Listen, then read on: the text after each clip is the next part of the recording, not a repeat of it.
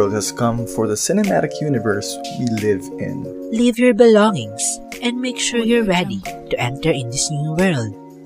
This is Cinephiles, a podcast created by two self proclaimed cinephiles who love talking anything about films. Catch us every Wednesdays and Saturdays at 6 p.m. on Spotify, Apple Podcast, and Google Podcast. So join us as we enter to the new world of Cinephiles. Hi guys, this is your local indie guy, Jerfy. And this is your Horror King Ron, and you're listening to Cinephiles!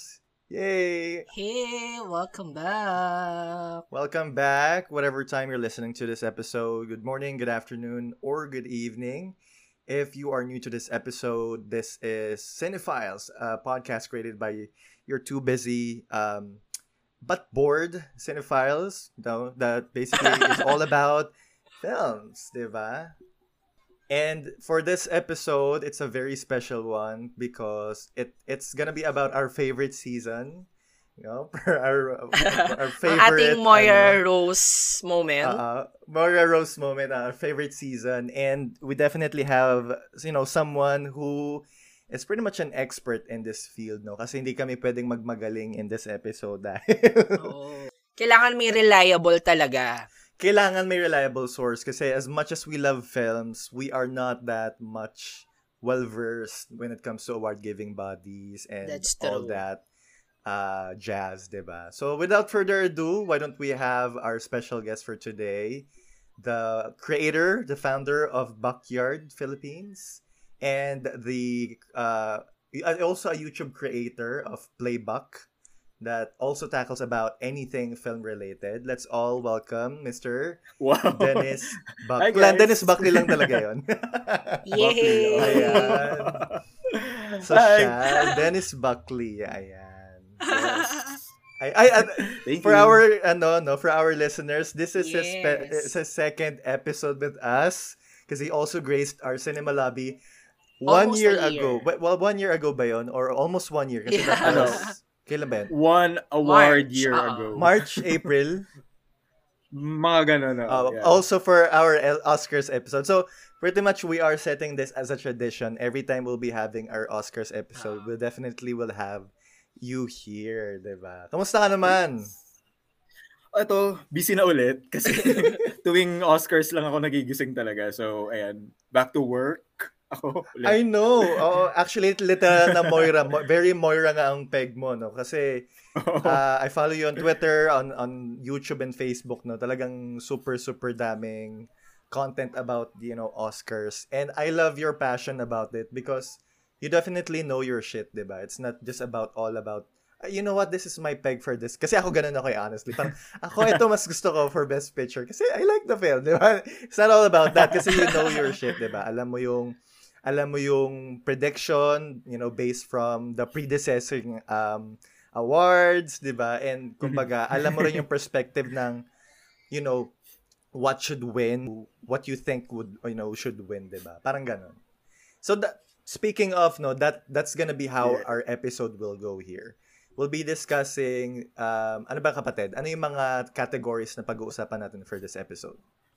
So for today's episode, kapatid, pag-uusapan natin ng 8 major categories for this year's Oscar. So, sisimulan natin sa Best Original Sc- Screenplay, Best Adapted Screenplay, Best Supporting Actor, Best Supporting Actress, Best Actor, Best Actress, Best Director, and of course, the Best Picture. So, For this episode, katulad ng ginawa namin last year, what are we going to do is to give our own will win and should win sa aming roundtable discussion for today's episode. So, simulan na ba natin? Yes.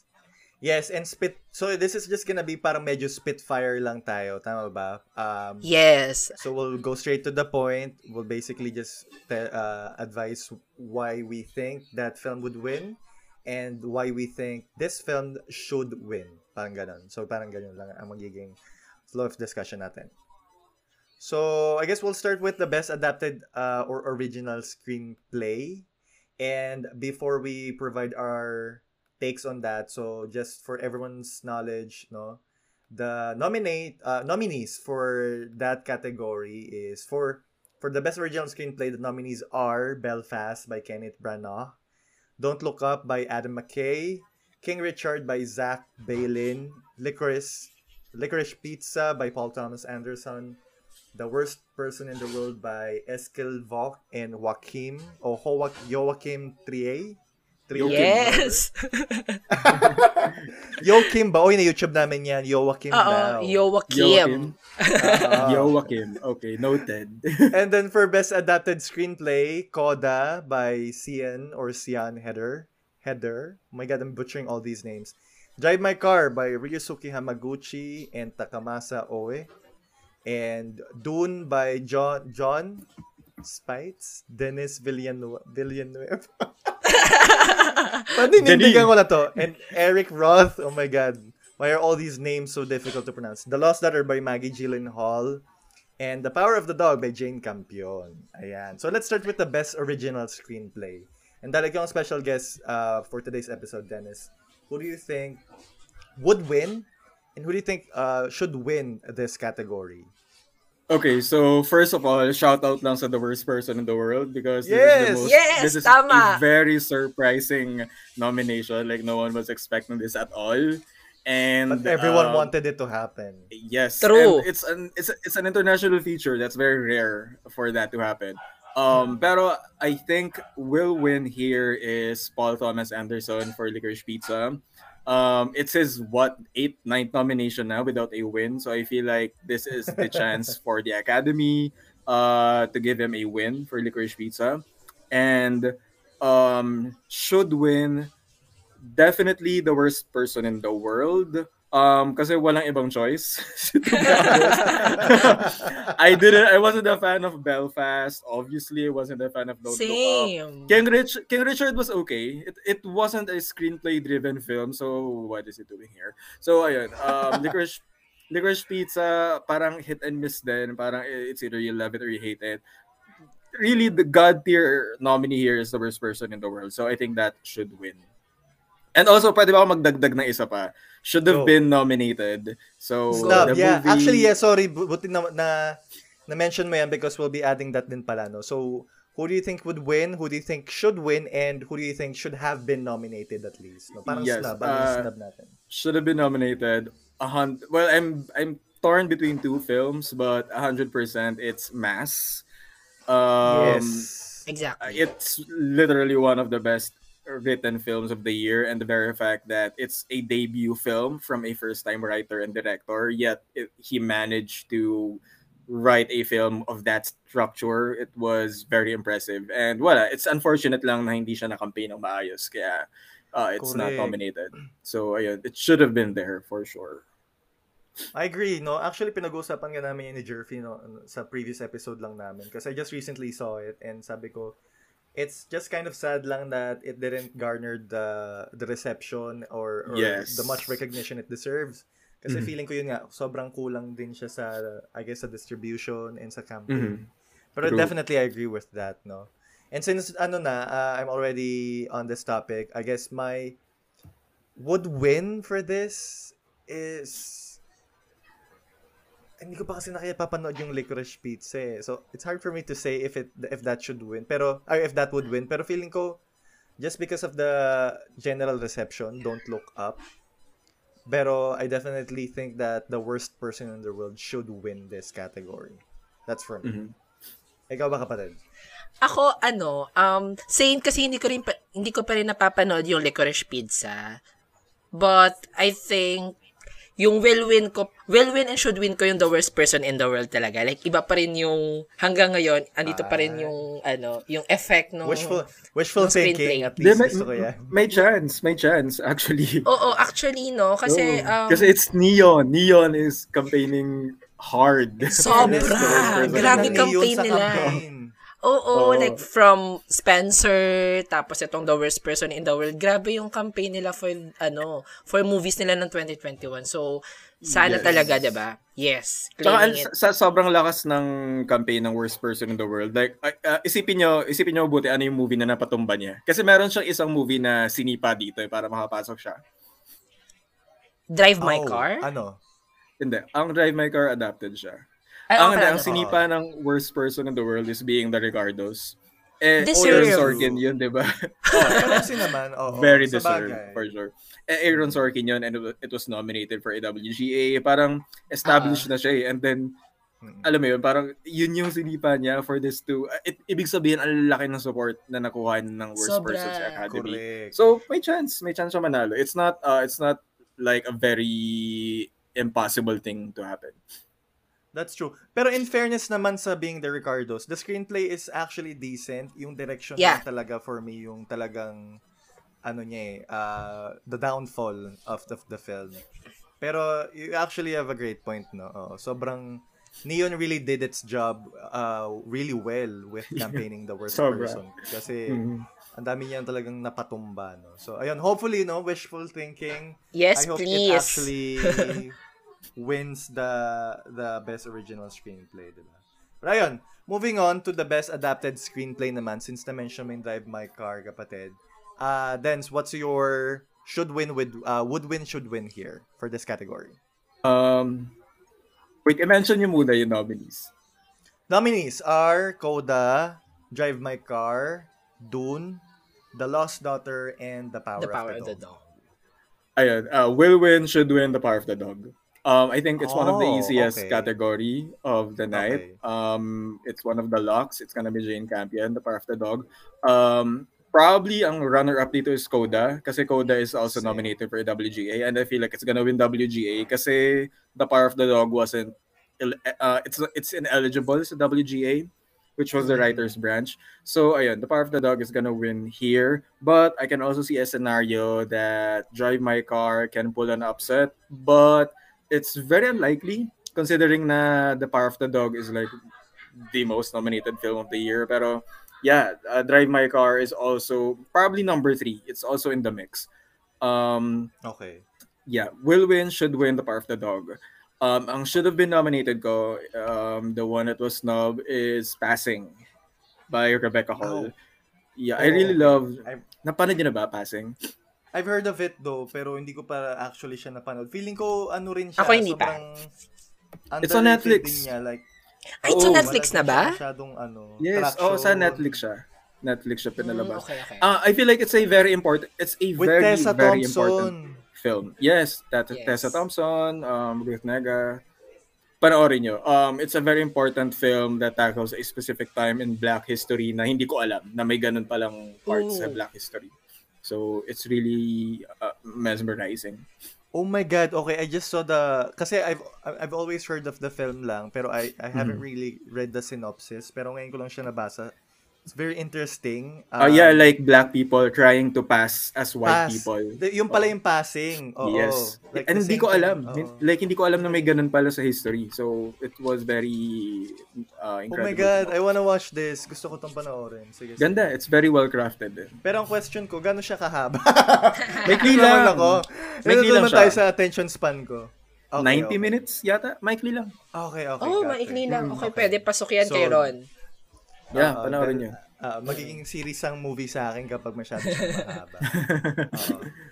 okay, so dahil dyan, my pick naman for this is, um, I think um, The Power of the Dog would win here. Pero just because of the bias in me and I, I, I preferred and love Coda more, I think it should win. Just because I wanted to win. yun lang. Yun lang aking reason. I mean, I would love for Coda to get something. Diba? Kasi for Diba? sure, mananalo Oo. naman na mananalo naman na Power of the Dog sa lahat eh. So, if there's an upset, okay lang naman na Coda. I would love for Sean Hader to win here. For me lang kasi, eh, and, and this is just me, again, talking out of bias, no? And, kumbaga, I'm taking my film critic hat off if there ever was one. Pero, it's just that Coda made more mark with me than The Power of the Dog. I mean, The Power of the Dog is also very intimate and powerful as a film, pero parang, wala lang, Coda, I think, just, i- is, you know, just resonated much more with a lot of people.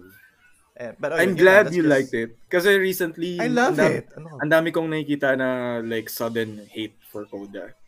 Which Why? is Why would anyone Paano? hate this film? Bakit? uh, parang galing? sabi nila like like it's just a glorified Disney movie. Ay Parang nako, ganun. mga ano na naman yan. Haters. Ay nako, I, I know Alam mo, those wala kind lang of sila- people. I know, Wala I silang know. puso. I know those exact exact kind of people. They're Yes. waiting on a film that is um Popular. gaining traction. Yes, yeah, exactly. popular, Totoo. getting popular. Uh, Oh my God. Well- anyway. moving on. Ako, Ayun, ay, okay ka na ba kapatid? Okay, yun sa akin Yeah, yeah, yeah. naman, as much as I want to push talaga the power of the dog, will, well, given naman na siya na talaga yung mananalo, obviously. So, siya yung will win ko. Pero, mer half pa rin ako kay Koda and Drive My Car, siya should win. Kasi, um, I think mas, mas personal lang siguro yung Drive My Car sa akin. Pero sobrang love ko yung Coda. Like, um, well-crafted movie. Pero, ayun lang, mas nag-resonate lang sa akin yung screenplay ni Drive My Car. So, yun yung akin. Will win The Power of the Dog. Should win Drive My Car. Okay. Gotcha. All right. So, moving on to the next category, kapatid, would you like to read the nominees for the Best Supporting Actors? Okay, for our Best Supporting Actor nominees, um, Ciaran Hintz. Oh my God, ito na yung ano, pinaka-ano ko. to Kieran. butcher these names. Kieran. Kieran. Okay, Kieran Ah, Hintz. Kieran, ayan. from Belfast, Troy Couture from Coda, Jesse Plemons from The Power of the Dog, J.K. Simmons from The Being the Ricardos, and Cody Smith McPhee from The Power of the Dog. So, Dennis, who is your will win and should win for this category? Okay, so before we start, we need to acknowledge J.K. Simmons coming out of nowhere. I know, right? I was about to Yes. say, ko, wait lang. nomination. Like, Anong Twitter ginawa niya sa crazy. film? Wala siyang ginawa. Wala siya- Diba? Mas magaling pa siya sa Spider-Man. Yun ang una kong thought about this. Sabi ko, wait, ano bang ginawa niyang Wala Memorable sa talaga film. siya Sobrang- ginawa. Like, ah, paano? Parang Sobra. ano? like I can I can name 10 other supporting actors na mas deserving pa this year over him. But at the same time, I feel like if it's not going to be him, it's gonna be Jared Leto. So okay na, J.K. Simmons na lang. so kasi Oo nga, no? it's either Wala si Jared, Jared Leto, Leto. Yeah, yeah. Academy hated House of Gucci, rightfully so. Oh my God. Yeah, so yeah, it's it's gonna be J.K. Simmons or Jared Leto. So okay, yeah, J.K. Simmons na lang. So ayun, uh, super surprising yung nomination niya. Um, a lot of people were also surprised with Jesse Plemons' uh, nomination. Pero kasi uh, na-nominate siya for a, for a BAFTA. And it's one of those coattail nominations na wala siyang kahit anong nomination pero nadala siya ng ride ng frontrunner ng Best Picture, which is The Power of the Dog. Uh, same Yeah. thing that happened with Roma uh, a couple of years Oh. ago uh, when Marina de Tavira was suddenly no- nominated out of nowhere. And that's just because of the love for Roma kasi it's one of the most nominated films of the year. So yan, yan yung nangyari kay Jesse Plemons kaya siya na-nominate. Um, my will win, it's So, a riding very... the coattails. Oh, co- coattails, yan. Riding the coattails na talaga to si Jesse. Kasi, honestly, wala rin naman siyang ginawa. wala rin naman siyang ginawa talaga sa, sa Dog. Pero like, much better character, I guess, than J.K. Simmons. Pero like, there's nothing. Again, mas marami pang mas deserving. Kaya nga, hindi talaga ako fan ng mga, pag mga award-giving ba, mga award-giving bodies, pag mga best supporting actor ac- or, or lead actor, honestly, wala talaga akong masyadong interest. I'm more leaning into the best actress kasi parang pag best Yes. actress talagang parang, alam mo yun, mas talagang siksik talaga, talagang tsakang mas may thrill yung Yes. competition kasi alam mong everyone there you know really Can did win. well Oo. can win unlike wag pa- parang laging afterthought lagi yung mga best supporting actor or best actor no? Y- yung supporting actor talaga, um, every year, yan talaga yung weakest na category, like most boring. But this year, um, most boring laging, uh, this year, may, it's a really close fight between Troy Kotsur and uh, Cody Smith McPhee. Um, as in literally 50-50, either one can win. Cody Smith Mm. McPhee, uh, I can see voters who like a more subtle, edgier performance, then they're gonna vote for Cody Smith McPhee. If they want a uh, more heartwarming, feel good, funny performance, then Troy Kotsur. Um, they both have really good narratives. Cody Smith McPhee is this up and coming, although matagal na siya sa industry, pero like ngayon lang siya bumibida sa mainstream. So he's like Like this that. new it guy. And Troy Kotsur would be the first deaf actor to win, if ever. So they have really good narratives to win. Mm. both in best picture contenders so mm, super close fight talaga. But will win should win for me is Troy Kotsur for Coda same. Um same for me.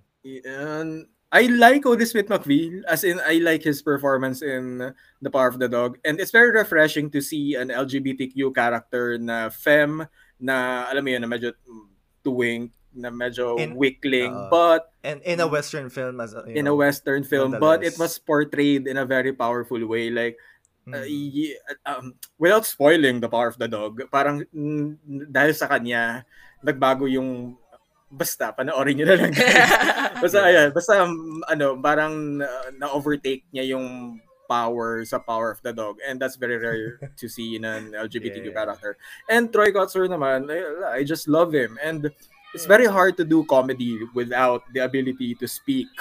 And kasi you need timing eh. You need timing when you do comedy. Pero the very idea that he's doing comedy while doing ASL, it's just a master of his craft. So yeah, I want him to win. Will win and should win. Um, should have been nominated. Number one, Jason Isaacs, Smash. Sobrang crime that he wasn't nominated.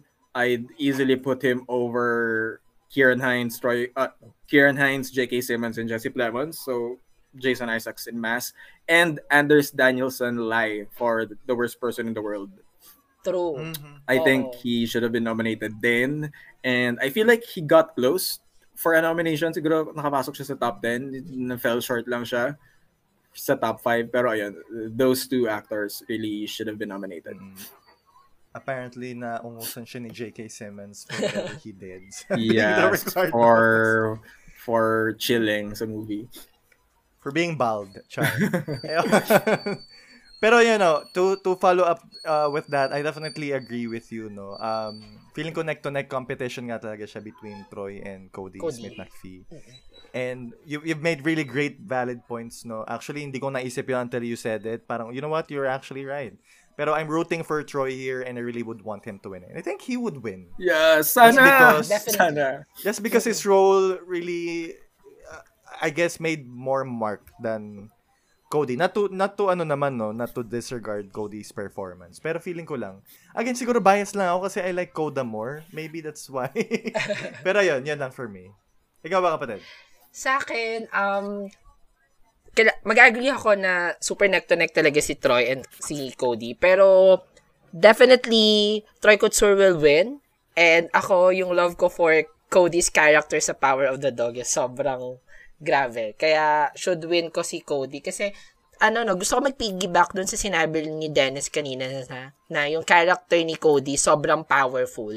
Sobrang, mm-hmm. um, it's very rare to see yung ganong character na, ano, na wala siyang wala siya masyadong ginawa in order to to change um some kind of um narrative pero parang for me yun yung mas nakatulong na and to support dun sa character ni Benedict Cumberbatch na ano mo yun uh, very um, subtle nga indeed uh, oo kaya parang for me mas gusto ko din na manalo si ano si Cody pero kung sino man manalo sa kanilang dalawa ni Troy I would ve- I would be very happy na deserve nilang dalawa yung nod if ever. Yes. Ayun. Kaya alam niyo ba yung alternate title The Power of the Dog? Ano? Ano? The Power of the Gay. Dahil nga dun kay Cody Smith McPhee. akala ko na. akala ko na. Napaaga ang Pride Month. joke lang, joke lang. Pero yun nga, yeah. Cody really did well, no? Talagang sobrang mark and, you know, he was really memorable in this film. Ayun, so, yes. with that being said, ano yung next na category, kapatid? Uh, best Supporting Ang Actress. next category natin ay Best Supporting Actress. So again, the nominees are Jessie Buckley from The Lost Daughter, Ariana DeBose from West Side Story, Judy Dench from Belfast, Kristen Dunst from The Power of the Dog, and On Juan? Paano ba to? Anjan Elise from The King Richard. Oh my God. Yeah, Ayun Wanu. Anjanu. Wanyu. Elise from King. Anjanu. Ay, kita mo na Anjanu. Basta, ayun. Anjanu. Elise from King Richard. My God. So, there. okay, ako ba? Alright, yes. well, um, okay, again, let's acknowledge Dame Judy Dench for surprising um, in appearing in the list of nominations. Wala, literally no one saw this coming at all. Um, everyone was literally predicting Katrina Balfe for Belfast. And to be honest, I thought Katrina Balfe was the runner-up. And biglang siya yung snub and then pinasok si Judy Dench which is very weird kasi sila ni Kieran Hines honestly ang may two weakest performances sa Belfast and sila pa yung nominate. So yeah, oh surprising yung uh, nomination ni Judy Dench. Um, and again, one of the biggest snubs of the Oscars this year, like not just in supporting actress but of all the categories, is Ruth Nega for passing.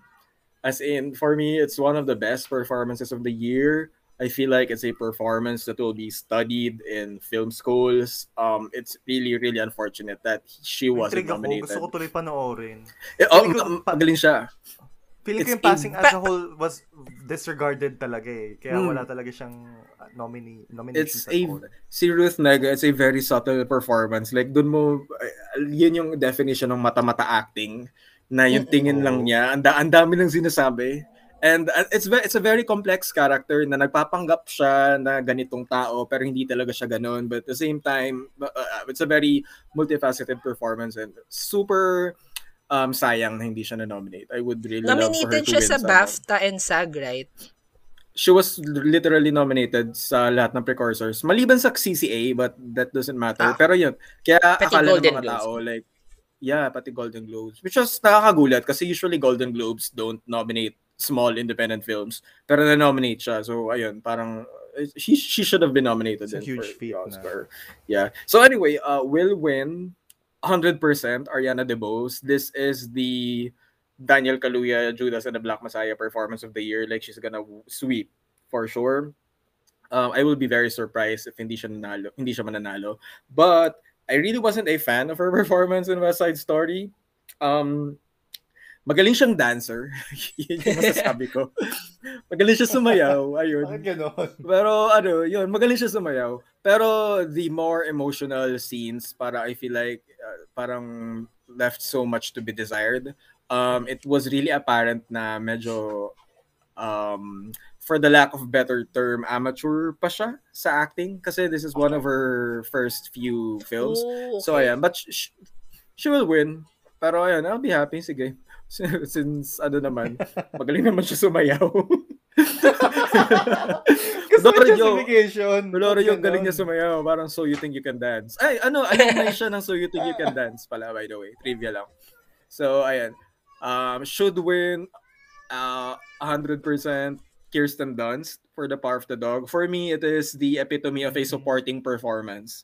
Parang she had mm. just enough screen time, enough um, character arc to make sense of who she really was and to affect the other characters around her. Kasi minsan yung supporting actress, parang may um, may category placement sila minsan na parang eh lead to eh. Alam mo yun, parang mad- madalas mangyari yun eh nilalagay sa supporting kahit lead naman talaga. Kirsten Dunst is 100% supporting um, supporting actress sa Power of the Dog, and I would really love for her to win. Um, it's not an obvious award begging performance. It's very subtle. It's very nuanced. Yeah. Um, correct. A lot of her moments has something to do with uh, restraint and silence. It really showed the, the character, kung sino talaga si Rose nung 1920. So yeah, I really love her. Um, yeah, Kirsten Dunst ang aking should win. Um, one of my favorite performances then of the year. Actually, I agree with you, no? And with this, I have no idea who would win kasi um, again, I don't know how this works. Hindi ko alam kung like what are their qualifications or kung ano mang basis nila. But wishful thinking and personal bias as well that I think Kirsten Dunst should win this. And it's a good thing you mentioned how nuanced her acting here is. Kasi mm-hmm that's exactly my my my thoughts na parang I think it's easier to kumbaga act all out. Yung go over yung, the top. Yeah. Oh, yeah, yeah, go over the top. Pero yung holding back na acting, mm-hmm. I think that's mm-hmm. that takes a you know a lot more challenge. That takes skills. Diba? Yung Exactly. And ganun na ganun yung acting ni Kirsten dito. Very yes. very low key, very yung talagang very, alam mo, ramdam mo yung coldness niya, yung... Yung tension nila ni Benedict. Like, hindi Tension. without silent, without like words, silence Without lang. dialogues, di Yes. ba? So, Mm-mm. super, super, super. I, I really would love Kirsten to win din. And, and I think it's about time din. Kasi Kirsten About time, was yes. loved for a lot of perform. True. Napakarami Fine. niyang underrated performance, my God. Sobra. Yes. Whether sa, sa TV or sa movie, I think she deserves a lot of recognition. Talaga. Agreed. So, ayun lang, please. I, I, I- really am hoping for Kirsten to win in this category. Yeah. Ikaw ba, kapatid? What about you? Ako, will win Kristen Dunst kasi you're right, no? Yung character niya kasi is nag-support talaga not only to Jesse Plemons but also to ano Benedict Cumberbatch and with Cody na parang um, may moment siya pero hindi niya na-outshine yung other characters. And I think Yes. that's one of the best um, uh, epitome, epitome of ano nga eh, best supporting actress na Supporting. kasi parang, Correct. 'di ba, alam mo, may moment siya na ang galing niya napakita niya yung ano niya, yung prowess niya as an actress, pero hindi niya kailangan ma-overpower the rest of the ca- ano, the characters ng story. But yeah. 'Yon, tapos She just puts the, the the right kind of spice in every scene that she's with. Kumaga parang ine-elevate niya yung la- parang she's there to elevate the acting of the Yes. people around her. Agree. Parang yun yung role niya. Agree. Kasi ano, she was the love interest of Jesse Plemons. She was the villain to Benedict Cumberbatch's character. And she was the support. for Tukoy. Oo, oo, yeah. Correct. Diba? It's a very Perfect, multifaceted perfect. performance. Actually, hindi nga lang din, ano eh, to elevate yung acting ng tatlong lalaki. But yung mismong character, nung kwen, yung character arc ng bawat, ano, um, lalaki na nakapalibot Yeah, sa she was kanya. the plot device. Yes. Mm-mm. And then, should win ko, Jessie Buckley. Kasi, parang, for me, sobrang amazed ako dun sa ginawa niya na um, hindi lang yung young Lida yung pinoportray niya, but also yung mga nuances ni uh, Olivia Colman. Na parang, Olivia Colman, yes. Diba? Sobra. Kasi parang, Oo. Nakaka ano nakaka-amaze lang na dalawang tao din yung gina ina-actingan niya. Alam mo 'yon na parang nakakatuwa to see her doing that. And I think she made it ano naman um effective. Kaya for sure um kung manalo man si Jessie Buckley, I mean deserved din naman talaga. Jessie Buckley was the ano no lead din sa I'm thinking of ending things. Yes. Ah, ah, yeah. Sila ni Jesse So, Plemons. Sila ni Jessie So Buckley. she's British here. Tama ba? So British ba siya dito? If she's playing Olivia, uh, a younger Olivia? Yeah, sa U- Brit Brit British Wait, sa ka- yung character niya or Yung yung, ka- nationality Yung character ni niya. Jessie? Yung character niya. Uh, American. Oo. Ay, wait, wait, wait. No, no, no, no. Oh, pero bi- London. UK. British. British. Tama. British siya, di ba? If she's Ah. playing pero young parang sa US lang sila naka-base. Eh, kasi parang yun yung character. Tama ba? Hindi ko lang ma-imagine her having a British sila- accent kasi. Nagbakasyon Ah, okay. sila sa Greece. Ah, pero ang, Nakatira ano, sila sa New York. Tama? Hometown nila. Alam ko sa South London. Ah, okay, okay. Sorry. Mm. Ah, Mm. yan. Pero she's speaking in English accent here. Oo. Or American pa din. Yeah. English. Oo, yeah. Ah, English. Hmm. Ah, okay, okay. Yun lang. I, I just find that fascinating. Yung mga ganun. Kasi hindi ko pa siya naririnig mag-English accent. Kasi di ba American siya sa... Yeah. mm-mm. So, ayun. Yun yung sa Kuwang-kuha akin. niya. Kuwang-kuha niya. Diba? Diba? si Olivia Colman. Ay, ko, wow, grabe. yung parang ngipin, ngipin-ngipin acting. Oo. di ba? Oo, oo, Si yung parang yung I'm- sharp magsalita, mabilis lang, na Ah, parang oo. snappy, kuhang-kuha. Kasi, And props din sa makeup and ano ha, kasi halos magkamukha na talaga sila ni Olivia. Like, Ay, ano, mukha talaga ba? siyang young Olivia Colman. Hindi Ah, naman prosthetic, yeah, but prosthetic. Siguro, ano lang, makeup, saktong Oo, contour. Oo, lang siguro. tamang contour lang, gano'n, na magmukha siyang batang Olivia Colman. Nakakatawa, yeah. Ooh, okay. I'm intrigued. Okay, sige, sige. Hindi ko pa kasi natatapos. Panoorin mo na, please. Naumpisahan ko pa lang siya. okay. Sige. okay. So, For dahil dyan, moving on to the next category naman. Yes. So, we have Best Actors and Best Actress. Ayan my na. favorite part, no? Isang So, oras for to. the Best Actor, sige, Best Actor muna tayo. For the Best Actor nominees, we have uh, Javier Bardem for uh, being da- Desi and being the Ricardos. Benedict Cumberbatch in The Power of the Dog. Andrew Garfield from Tick Tick Boom. Will Smith from King Richard. And Denzel Washington from The Tragedy of Macbeth. So Dennis, who would win, should win, and who was snubbed? Um, uh, this was a very predictable lineup. Ang nag-appear dito ay ang nag-appear sa SAG, so wala talagang surprise dito. Um, although most people were hopeful na hindi masama si Javier Bardem kasi for uh, Bakit hopeful talaga? kasi uh, honestly it was just a very horrible performance para sa akin. True. Like uh, hindi talaga medyo cringe. It was a very corny performance and Very Naka- SNL ang... nakaka nakakalungkot kasi he really went from No Country for Old Men to this. So it was a very uh, disappointing performance for me and dahil pang mas deserving kasi sa kanya. But out of all of this, not really a fan of um anybody else honestly. Ang should win ko is Benedict Cumberbatch. Um again, it's a very unlikable character, but you're intrigued. It's a it's a very enigmatic performance. You want to know him, even though it's a very toxic, masculine type of uh, figure.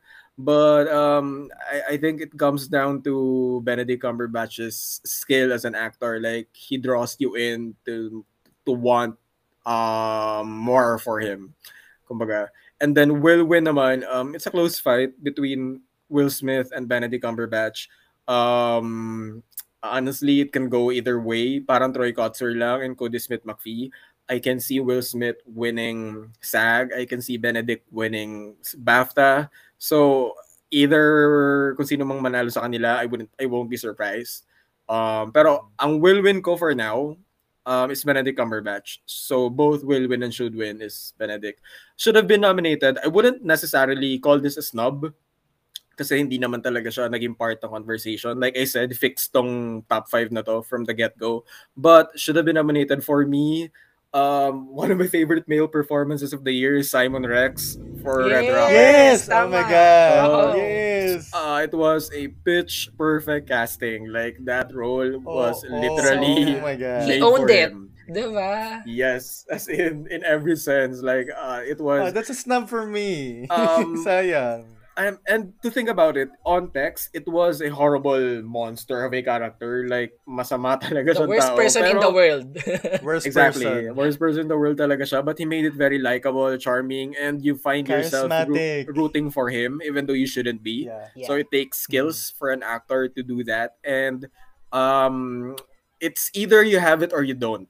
Parang you can't fake that. And I think. Si- Simon Mhm. Rex really was the perfect actor to play that.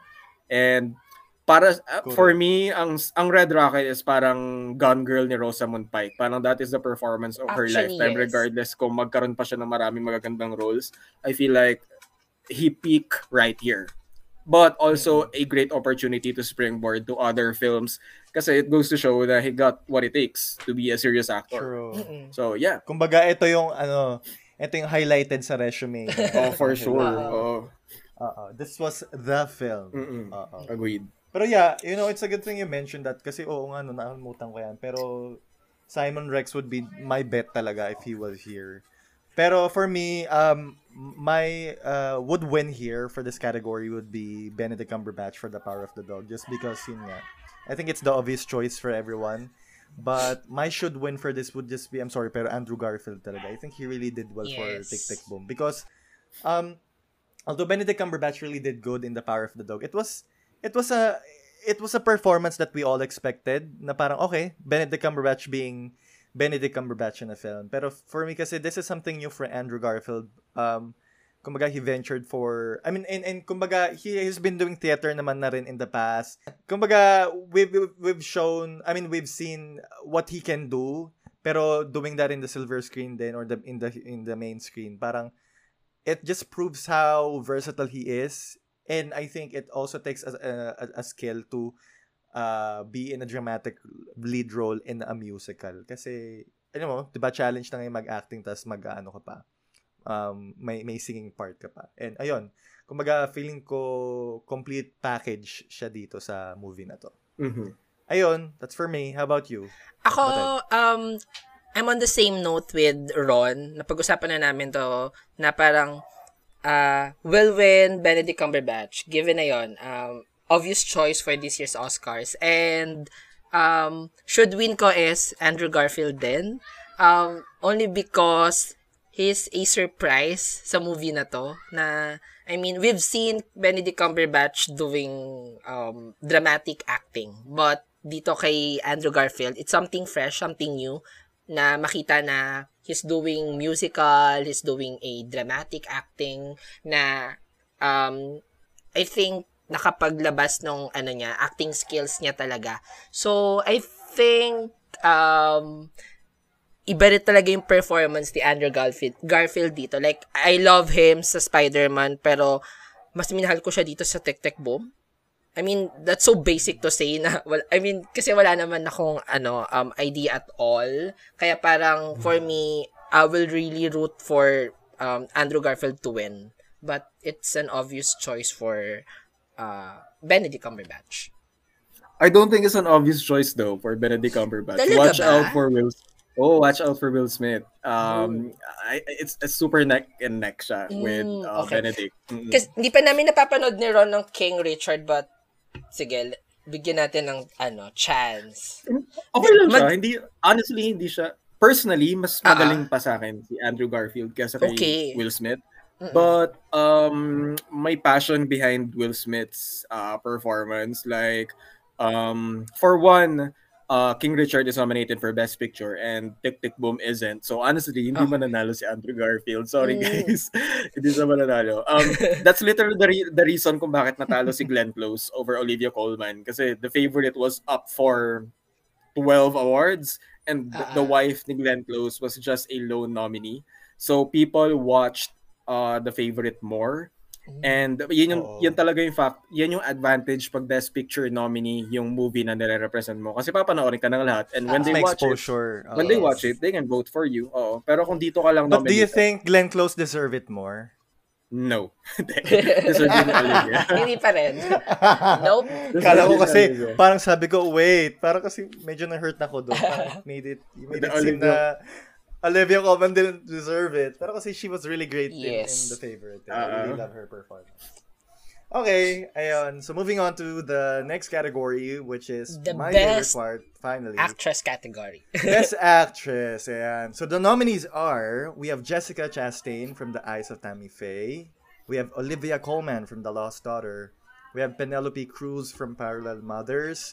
We have Nicole Kidman from Being the Ricardos. And we have Kristen Stewart Dun, dun, dun, dun. from Spencer. Ayan. I think we all know what the answer, um, what our picks for this would be. Pero just for the sake of it and for ev- for everyone's benefit, uh, Dens, what's what, what's your pick for this? Oh, wait. Who's your pick for this, rather? Uh, first of all, the world stopped when Best Actress was announced. Grabe yung ano, kaba ng lahat. Kasi wala na, kinakount out na si Kristen Stewart. Although pinapredi ko pa rin siya. Pero kinakount out na siya, which is very sad na parang people were, ah, okay, hindi na siya mananalo for sure. And then, ang honestly si Penelope Cruz, like wala rin siyang precursor, wala siyang BAFTA, SAG, Golden Globe, or Critics' Choice nomination. Wala, wala talaga. So, nung ina-announce na si Jessica Chastain, okay, given. Olivia Colman, okay, given. Penelope Cruz, ay shoot, wala na. Hindi na ba makakapasok si Kristen Stewart. Nicole Kidman, wait, kay agad, walang Lady Gaga. And then biglang Kristen Stewart, ah, sobrang ang laking relief. Sobrang laking relief talaga. Kaya people were really happy na na-nominate siya, including me, obviously.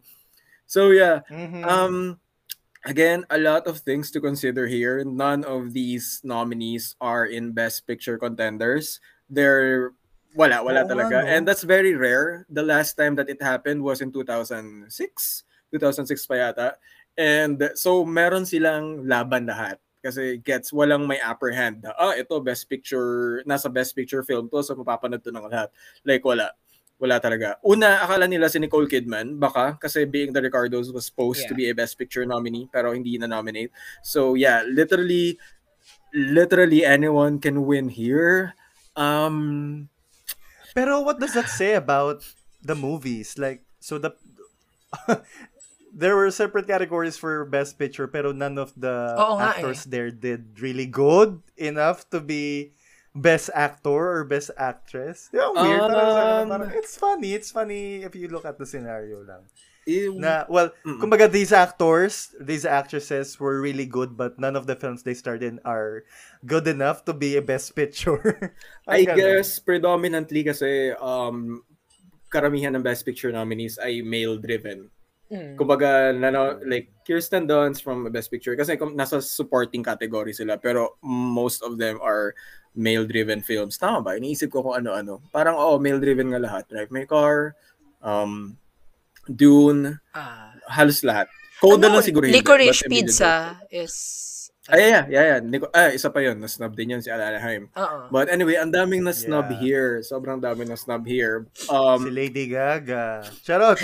we'll talk about that. We'll talk about that. Will win ko. Will win. Um, honestly, I can see... uh, I can see literally all of them winning. Like Mm. ngayon, walang indicator. Kung sino man nanalo, wala talaga. But just for the sake of it, um, I can see Penelope Cruz. Pwede ba it's a tie? I can see Oh. Penelope Cruz and Kristen Stewart winning. I'm rooting for the Oh. underdogs kasi the very idea na wala silang nomination sa iba, maliban kay Kristen, like meron siyang Golden Globe, but hindi naman sila talaga part ng Academy, so that really doesn't matter. Um, the very idea na wala silang ibang precursor, yet they managed to overtake some of the expected frontrunners, like Lady Gaga nga. Mm. Ibig sabihin, there's a huge amount of support for them in the Academy uh, from the people who actually matters, from the people who actually count. So, we shouldn't underestimate them porket hindi sila na-nominate sa BAFTA or SAG or Golden Globe um, may chance silang manalo. Especially right now na ang Oscars ay may extensive membership na sa international audience. Like they're gathering people from all over the world, hindi Mm. lang US. I can see them being more open-minded and probably liking Spencer more or wouldn't care kung sino si Lucille Ball. Pero hindi naman talaga sila taga Hollywood. There's a lot of scenarios going on here. So, yeah, my will win is Kristen Stewart and Penelope Cruz for now. It can still change. Should win 100% Kristen Stewart. Um, she's a league of her own. Um, it was one of the best performances of the year. Like you can you can not like Spencer, but there's no way kung mapapanood mo yun and you wouldn't say that's one of the best performances of the year, if not the best performance of the year. So um yeah, it was it was uh, I can talk about Kristen Stewart every day and all day. but yeah, let's move on kasi baka isang oras tayo dito. And should have been nominated. Okay, so yung mga na-snubs, di ba? Daming na-snub. Um, Alana Haim for Licorice Pizza, Rachel Zegler for West Side Story, um, Emilia Jones for Coda, Yes. Renata Mhm. Rainsby for Worst Person in the World. Marami pa. But not Gaga, Lady Gaga. For me, she's not even top 10. Hindi talaga. But if you're Kahit may trifecta about- siya. yan, exactly. Parang if you're talking about sta- statistics and and just um just literally the the scorecards of the prognostics on who's gonna win, Lady Gaga was definitely snub. If we're talking about statistics, kasi siya lang ang nag-iisang Yeah. actress dito na na-nominate for BAFTA, SAG, Golden Globe, uh, CCA, the trifecta. Like, oh, nasnub siya in terms of sta- statistics. Pero in terms of quality of the performance, 100% for me should have been nominated is Renata Rainsby Agree. for the Totally worst person agree. in the world. Yes. Same for me. Yeah, yeah, yeah. And um sayang, I feel like honestly feeling ko she she came really close for a nomination. Kasi the fact that the worst person in the world got in screenplay and overtook Sorkin, ibig sabihin ang lakas ng campaign ng the worst person in the world um for them to even become a possibility sa ibang categories. So yeah, I feel like she really came close. But it's okay kasi for me kapag nakapasok si Renata Rainsby, si Stewart ang maalis. So okay lang, it's Oo. fine. Kahit wala na siya, Kristen Stewart lang. Oh, So yeah, ang sad naman na si Kristen yung mapopush. I'm, I'm, ano, ano ko lang yun, theory Wait, ko lang yun. Mm-mm. Pwedeng hindi. Pwedeng Nicole Pwedeng Kidman. Like, Penelope Cruz. Lady Gaga, who knew? Who knew na Lady Gaga yung no, ano, di ba? Na, mas, ma, masasnob dito in terms of statistics. So yeah, no, no one really knows. Um, uh, mas exa- mas ano pa, di ba last year ang gulo ng Best Actress race, mas magulo this year. Yes. like wala talaga. Wala Okay. talaga. So yun, those are my Okay. picks. Um, actually, I haven't seen Parallel Mothers yet, so it's hard for me to judge then. Um, so I guess again, I would just end up choosing what I who I think should win here. Um, which I think, of course, is ano, Kirsten talaga. She she definitely embodied um, Diana or Princess Di here in this film. Like literal, I haven't seen any film at least recently. No, I haven't seen any uh, biopics na talagang the the actor playing the character gets lost in in the in the role na I was yes. literally seeing Mm-mm. Princess Diana in the screen like alam mo yun, parang so, sobrang amazed ako sa performance niya na parang suddenly I got so interested like ano yung ano yung process paano yung acting process niya dito how did she get into the role what does she do to get in character alam mo yun like even the way she talks the way she moves even the slight you know movement of her fingers the facial expressions parang it's there's mm. just so much to talk about in this performance and obviously naman uh very well deserved talaga hakot na hakot niya yung ibang um, nominations and awards sa ibang award-giving bodies. Pero it kind of saddens me lang na parang dito nga sa Oscars, parang ano siya, I was expecting her to, kumbaga, bag all the nominations and kumbaga, mag-lead dito sa Best Actor, uh, Actress ng Oscar. Pero parang, apparently parang that's not the case, no? Parang mas may angat pa rin yung ibang ibang actress dito sa category na to. Actually, I, I take it back. Feeling ko who would win here just because is Nicole Kidman for being the Ricardos. Uh, not to disregard her performance, she actually really did well naman here. For a pretty bad film, she actually, ano naman, uh, made it interesting at least for her performance. At least for me, ah. I know a lot of people hated her for this. They called her like plastic face or whatnot. Pero I'm still biased kasi for Nicole Kidman. I still love Nicole Kidman. I've loved her ever since. Um, pero yun, I think this award really should go to Kristen Stewart. She really deserves it. Deserves, she really deserves it. Ayun, yun lang naman for me. How about you, kapatid? Ako, um, sa lineup ng mga nominees, si Jessica Chastain na lang yung hindi ko pa napapanood. I haven't seen um, The Eyes of Tammy Faye. But, dito sa lineup, uh, it's obvious, um, will win should win ko is Kristen Stewart. Pero, um, I'm still, uh, tawag nito, paano ba? I think Nicole Kidman would definitely win din. Pwedeng may chance na siya or Kristen. Kasi ako, personally, hindi ko nagustuhan yung performance ni Penelope Cruz. Mas nag mas tumatak sa akin yung performance ni ano, ni Milena Smith kaysa sa kanya dito sa Parallel Mothers. Hindi ko rin Kaya, masyadong trip um, performance si Penelope Cruz, honestly. Oo, 'di ba? Na parang okay, uh, that's um, basic acting. I mean, oh, not, iyak dito, iyak validating. Oo, ano Jagger. para siya ano, teleserye acting, ganon. Mm. 'Di ba? Teleserye acting lang kasi 'di ba may pagka soap opera naman yung atake ng Parallel Mother. So parang ganoon. Mm-hmm. Um compared to Nicole Kidman Nicole Kidman's portrayal ng Lucille Ball and Lucy Ricardo. So at least um yun yung advantage niya na parang to showcase her acting skills na parang um portraying two characters, two different roles na paglaruan yung ganong ano um acting. So yeah, And agree din ako sa sinabi ni Dennis na Renata Ransby parang oh my god sayang no? Siguro siya yung top 6 sa ano yeah. sa nominees kasi sobrang deserved. So kung ano kung umangat man siya siguro mas deserve niya yung spot ni Penelope Cruz for me ha, personally. Ayun. So will win should win ko pa rin Kristen Stewart. Yay! Okay. Glad we are on the same page regarding this Ayan, dahil dyan, let's now go to the last two. Ito lang yung category na. Nag-agree tayong lahat. Ito yung category na lahat tayo parehas. Oo. Love it. Okay, dyan kapatid, why don't you go to the next category of Best Director and Best Picture? Okay, for our Best Director nominees, we have Kenneth Branagh from Belfast, Ryusuke Hamaguchi from Drive My Car, Paul Thomas Anderson from Licorice Pizza, Jane Campion from The Power of the Dog, and Steven Spielberg from The West Side Story. So, Dennis, can you give us your will win and should win in this Best Director category? First of all, wait, may question ako. Niyo na ba Dune? Hindi pa namin. Episode 3 ako. ako intro. ano, pilot. Pilot part. yeah, biggest shocker, biggest shocker dito is the exclusion of Denis Villeneuve, um, director of Dune. Kasi like Dune really dominated the technical categories. Yes. And directing is very technical eh.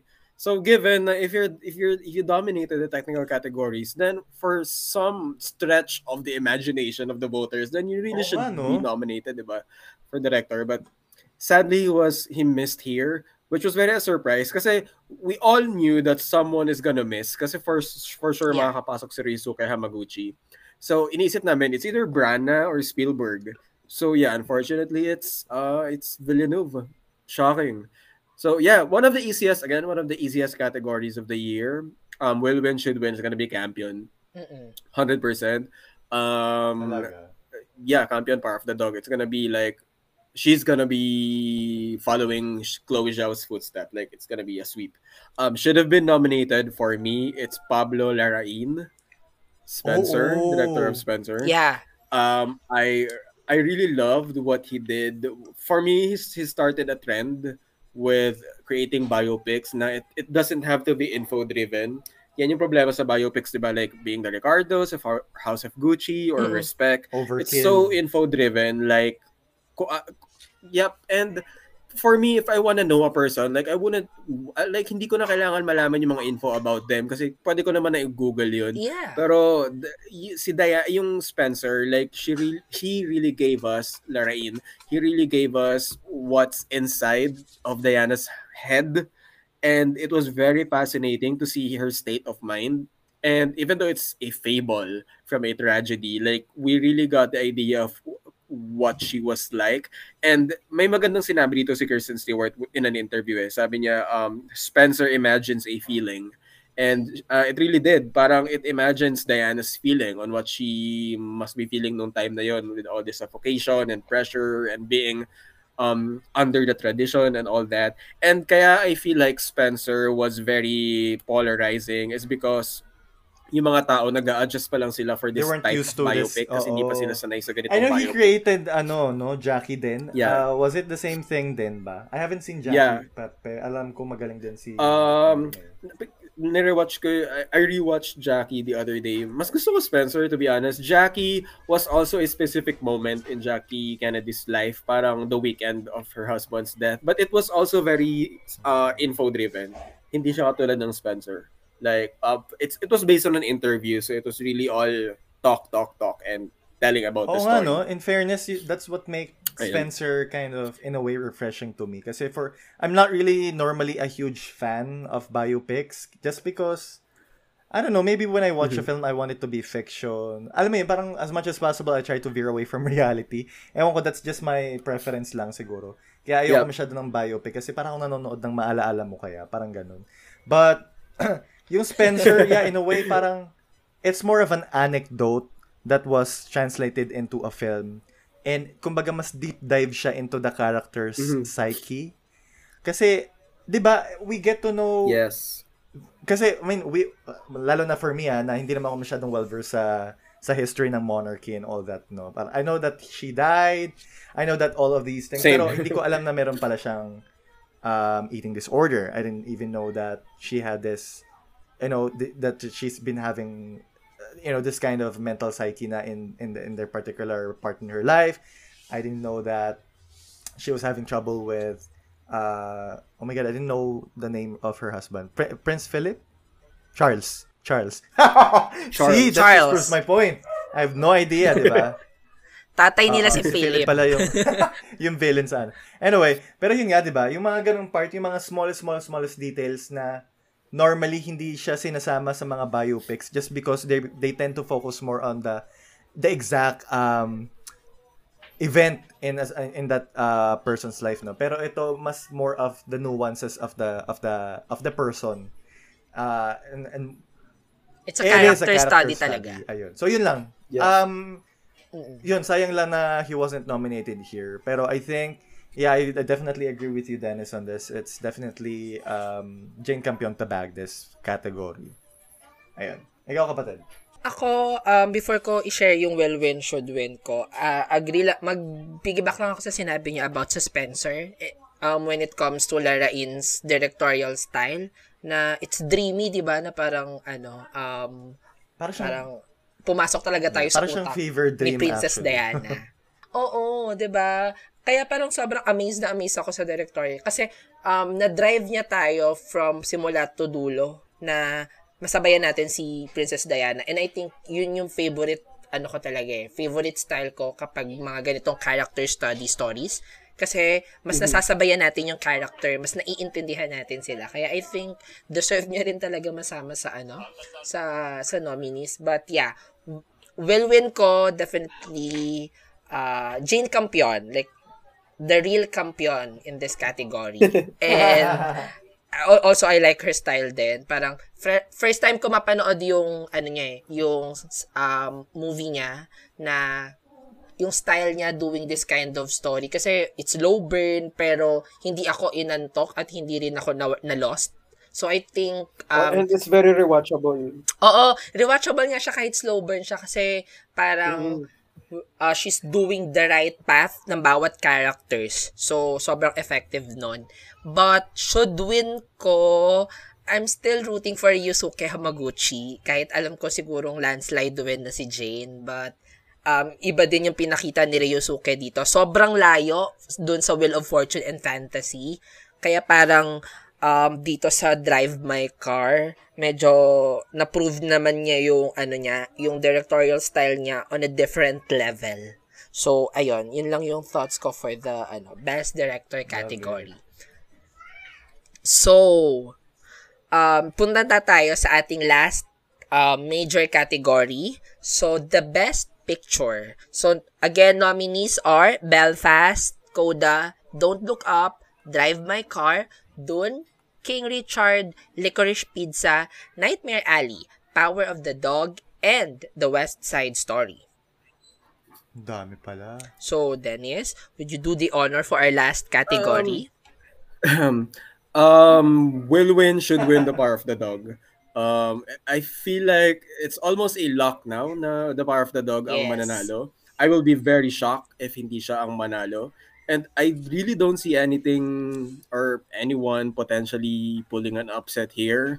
Um, mm-hmm. A lot of people are actually saying na oh, it's gonna be like Roma and then will be upset by Green Book. Pero kasi um, Green Book kasi uh, that year it won Best Original Screenplay and I don't think anyone here really is a contender. Wala, wala talaga. And yeah, Power of the Dog will win, should win. And should have been nominated Uh, um, I'm not really a fan of Nightmare Alley, kaya aalisin ko yon. Ilalagay ko the worst person in the world. Oh, worst person. Ba't walang worst person dito? Yeah. Yeah, I, I feel, again, I feel like it came close. Sayang. Actually, oo, no. Parang mas deserve din ng ano, ng the worst person in the world yung slot ng Nightmare Alley. Though I haven't seen Nightmare yeah, Alley. Ng, ah. would you say night kahit ng Wait lang, would you say Nightmare Alley is better than Belfast? I think it's better. Um, ah, actually, I mean, would you say Belfast is better than ay, okay. Nightmare Alley? Oo nga pala, may Belfast pa pala. Inalis ko na sa utak ko yung Belfast talaga. Like, hindi ko pa rin maintindihan bakit siya may mga nods sa lahat ng... Um, eh, ewan ko. uh, para, I, for me, they're on the same level. Nightmare Alley and Belfast. Okay. Actually, papanoorin Based ko pa lang yung Nightmare hearing, Alley. Uh, I still prefer Nightmare Alley for me, I was only saying na based from what I've been hearing, I would prefer Nightmare Alley pa rin mm. from from Belfast. No? Yeah. Kasi at least, um, sa bagay, I'm, I'm not sure what the quali- exact qualifications are for the best picture, pero feeling ko what what Nightmare Alley lacks in in the charm. Ano ba? Ano ba? Actually, I I'm I like it so far naman kasi based from what I, Or what only I because of Kate Blanchett.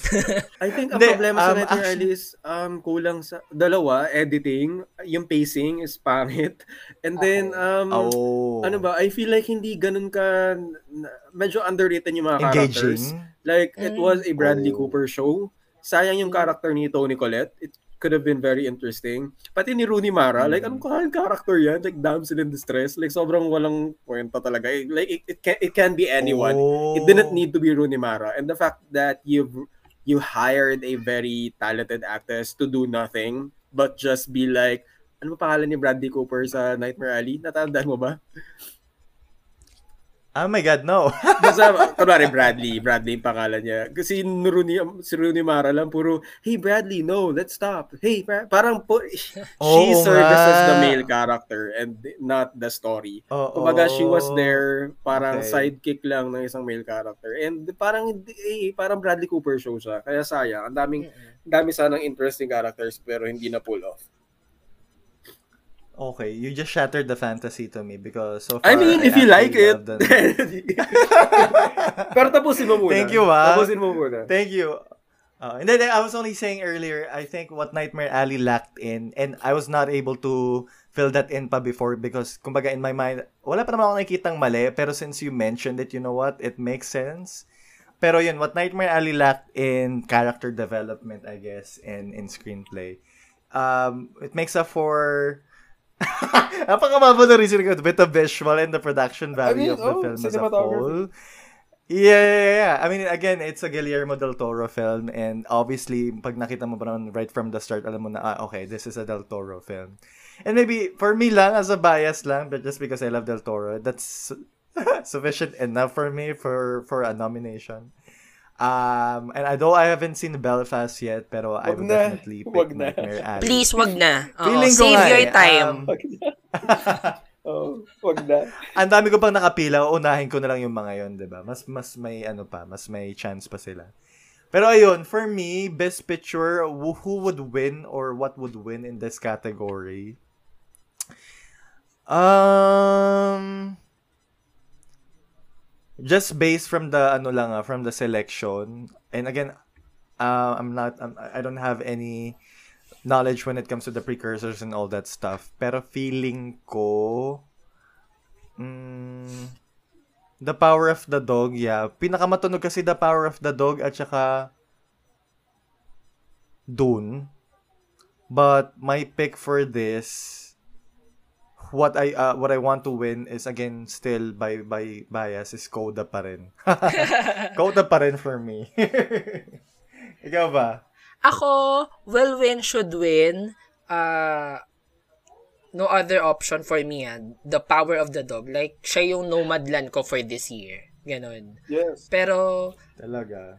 ano, eh, wala, ano din ako, siguro yung love mo for Coda, same love ko rin sa Drive My Car. Kaya parang niro-root ko pa rin sila na to win. But, ayun. Kahit ano mangyari, no? Parang Oo, with, isisingit with ko all sila. logics aside, Oo. with all logics I'm- aside, my heart goes to Coda. Ganun ako eh. alisin mo lahat ng statistics ng mga ano other award-giving bodies. Gugustuhin ko Yeah. talagang manalo yung Drive My Car din. So, but Ah, deserved talaga? din naman ng The Power of the Dog. I mean, uh, it's moving. It's a moving story of ano of uh, in this category. Kaya uh, kung sino man manalo, Power of the Dog or Hala, Drive My I'm so Car. sorry talaga, no? I might be in the minority when I say this, but I really don't get the, ano, I really don't get the hype at the power of the dog. Like, it's a good film Alam mo for ano, me, try mo parang- siya, try mo siya i-rewatch. Kasi it gets Oo. better with every rewatch. Kasi yung yung um yung power ng power of the dog is nasa subtext, not with what they're saying, but with what they're not saying. Kumbaga nasa silence, makikita mo yun. Yeah. Yeah, dyan, dyan mo makikita yung galing ng direction ni Jane Campion. Like, kung paano True. niya i-convey yung kwento without the character saying anything. Yung mga titig may meaning, yung pag-abot ng sigarilyo may meaning. Puro Th- mga ano, scene, no? yung ano, It's more about Mrs. backstory and, And- it's it's all about subtext. Yes. Parang ganon. Oo. kahit yung um yung um, color ni Benedict Cumberbatch sa, sa damit niya may meaning. Alam mo yun, like eh, sobrang daming subtext. And ma- ma-appreciate mo lang siya with each rewatch. Talaga. True.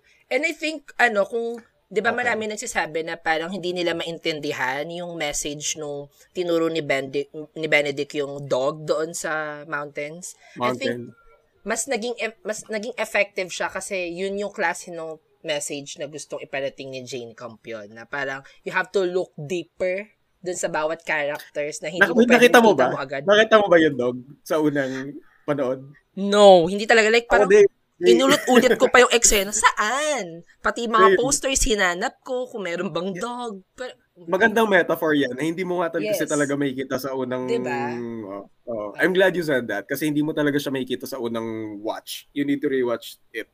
Siguro mga three times ko na siya napapanood. Ang ganda. Like, it gets more beautiful Talaga? with each rewatch. Parang gusto ko bigyan And ng third chance. I-. I'm not I'm not a fan of westerns. Like, I don't like westerns. Pero, wow. Ah. Thanks, Jane Campion. Grabe siya, grabe siya dito. Same for Like, me. Oo. Kapatid, bigyan mo ng chance, promise, yung power of the dog. Make sure na nasa mood ka. Yan, nasa mood ka for something like Oh, that. mahirap yan. Pero okay. Sige. Kasi parang everyone's talking like, oh my God, the power of the dog. It's like, I'm so, I'm- parang ako nasa gilid parang, mm, okay, sige. I mean, it's a good film, but Diba? I really don't get it ganyan, no? Pero, I mean, sige, I'll definitely give it a rewatch, syempre. My, hindi naman close ang akin. Ako naman, yan yung ano, Mind that's that. that's how I feel about Drive My Car. Oh. Hindi ko siya Oh, talaga? Hindi ko siya See, nagkakalabasan na It's tayo. not Ayan bad. It's definitely not bad. Pero parang feeling ko overhype siya.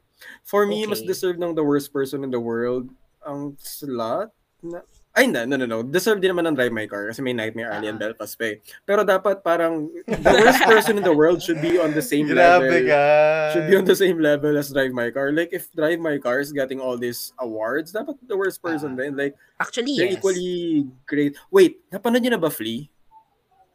Ako hindi ko Hindi pa. pa, pero maganda rin daw. Oh, Actually, marami ba yan? Dami na nasa listahan. God, ko. panoorin nyo. Uh, it's, a, Animated it's an to, international tama? feature. It's an international Mm. feature that's animated, that's also Mm-mm. documentary. And for the first Oh, time in okay. history, parang na-nominate ang isang movie sa tatlong categories na yun. And Oh. it's really, really good. Like, for me, siguro number two ko siya. Number two favorite film of 2021. Oh, Sobrang, ano, sobrang, oh, cinema. Mm, okay. And sige. it's very it's very ano, it's very interesting that it's about LGBTQ, um it's about immigration, I'm sold dami. agad. Sobrang ganda. Sobrang ganda talaga. It's very allegorical din. I'm sure you Okay. guys will Sobra nga it. daw. Tsaka ang bigat nga din daw niya. I think Oo. someone um, told me about the film and sabi niya, iyak daw siya ng iyak. Aya, Sabi niya. yun yung nakikita ko karamihan ng ano nila, reviews na parang they cried a lot sa Flea. Um hindi naman ako naiyak. Wait lang, baka mag-expect kayo na tearjerker siya. So baka ma-disappoint Okay. kayo. Eh, hindi siya hindi siya tearjerker. Ano siya, nakaka-antig. Na parang, wow. This Oh, really okay. Alam mo, you don't have to advise about that kasi ngumawa nga ako ng malala sa worst person. eh. Hindi naman nakakaiyak yung the worst person, di ba? Oo. Alam mo, it takes really a particular, one particular thing um, about the film to make me cry. It doesn't have to be really dramatic, Yeah. pero once may isang part doon na parang nasundot talaga ako, parang, wala. Oo. It's all over. Ayan. Pero ayun, so thank you so much for sharing your um, thoughts about the Oscar nominations uh, this year, Dennis. We really, really, really love having you here. Uh, honestly, kung wala ka dito, hindi ko alam how our conversation would go. Napakawalang kwenta nung amin. Puro lang kami, um, pili ko ito kasi maganda, kasi gusto ko siya. Puro personal wala, wala lang. kaming ano talaga.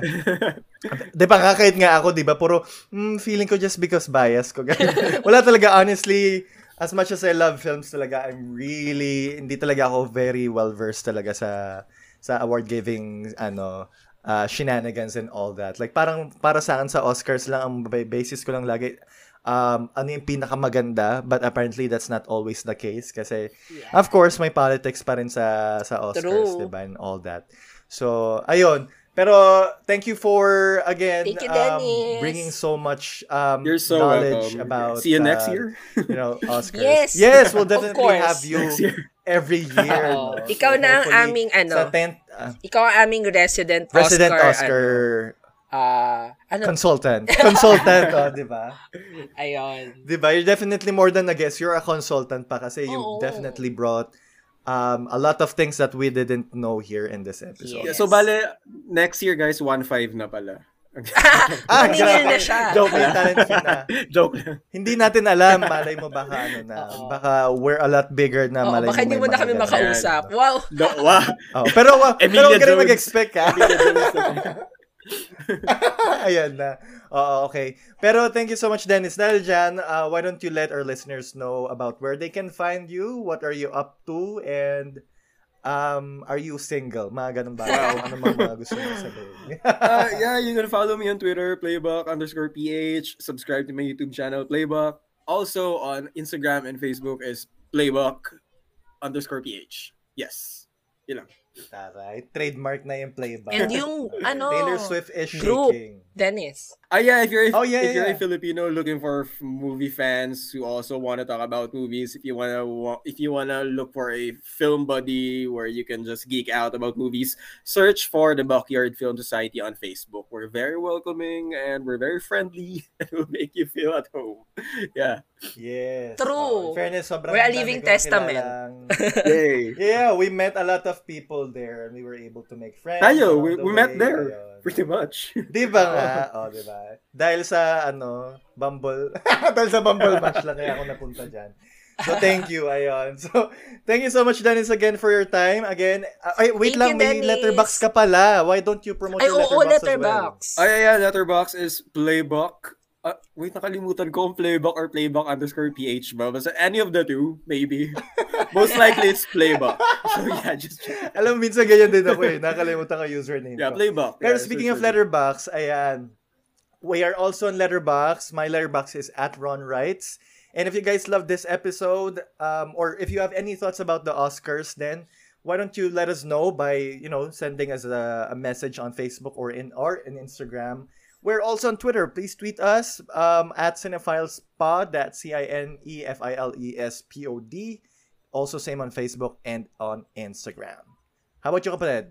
So my letterbox account is at Cried Wolf. That's I C R I E D W O O L F. And Cinephiles is part of the Bong Collective, a creative group of podcasters making creative contents for you guys. So visit thebongph.com to check other creative podcast shows and email us on cinephiles at thebongph.com if you have questions. And follow us on Twitter, Yes. Facebook, Instagram at the Bong PH. So, ayan, thank you mga kapatid Yes. for listening to another episode, of course, with our Oscar resident Dennis of Playbook PH. Correct. Oh wait, Yay. and don't don't forget pala guys, no, give us some love this February, this month of love by rating us on Spotify, by giving us Yes, five please. stars if you want, since you are, we are your favorite film review podcast, diba? Tama. Ayan.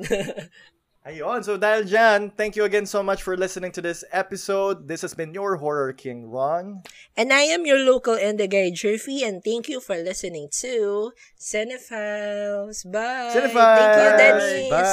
Welcome. Thanks, Dennis.